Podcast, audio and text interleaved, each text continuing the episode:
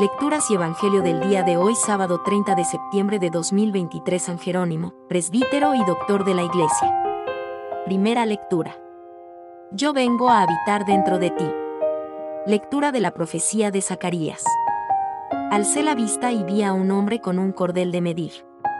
Pregunté, ¿A dónde vas? Me contestó, a medir Jerusalén, para comprobar su anchura y longitud.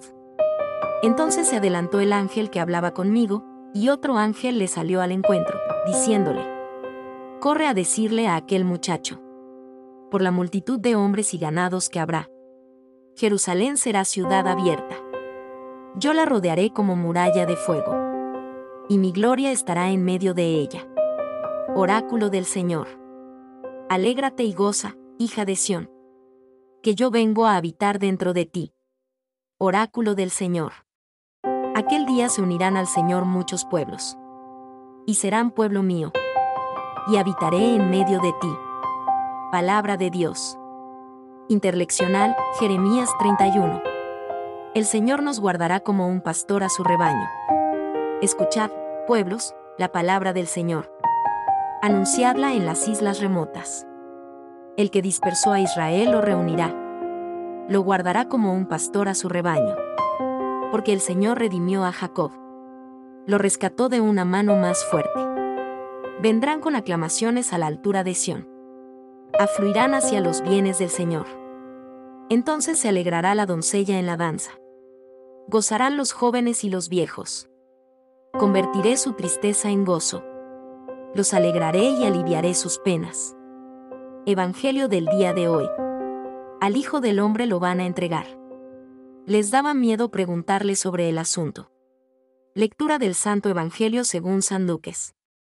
En aquel tiempo, entre la admiración general por lo que hacía, Jesús dijo a sus discípulos, Metaos bien esto en la cabeza, al Hijo del Hombre lo van a entregar en manos de los hombres. Pero ellos no entendían este lenguaje, les resultaba tan oscuro que no cogían el sentido. Y les daba miedo preguntarle sobre el asunto.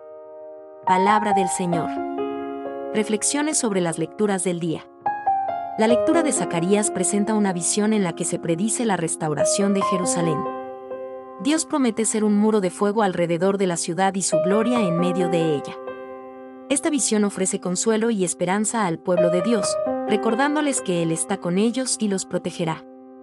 El Salmo nos llama a regocijarnos en el Señor porque Él ha liberado a su pueblo y los ha conducido a través del desierto como un pastor que cuida de sus ovejas. El Salmo resalta el amor y la bondad de Dios hacia su pueblo, y nos invita a alabar y agradecer al Señor por su fidelidad. En el Evangelio según Lucas, Jesús predice su pasión y muerte a sus discípulos, pero no entienden lo que Él les está diciendo.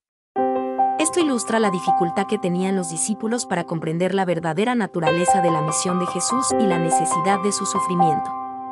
Jesús les enseña que es necesario que estas cosas sucedan según el plan de Dios. Reflexión sobre San Jerónimo, presbítero y doctor de la Iglesia. San Jerónimo es conocido por su trabajo como traductor de la Biblia al latín, creando la Vulgata, una de las versiones más influyentes de la Biblia en la historia. También fue un erudito y teólogo destacado. Su vida nos enseña la importancia de estudiar y comprender las escrituras para un crecimiento espiritual profundo. En la memoria de San Jerónimo, podemos reflexionar sobre la importancia de estudiar y comprender las escrituras como una forma de profundizar nuestra fe y crecimiento espiritual. Estas lecturas y la vida de San Jerónimo nos instan a confiar en Dios, regocijarnos en su amor y estar dispuestos a seguir su voluntad en nuestras vidas, incluso cuando no entendamos completamente sus caminos.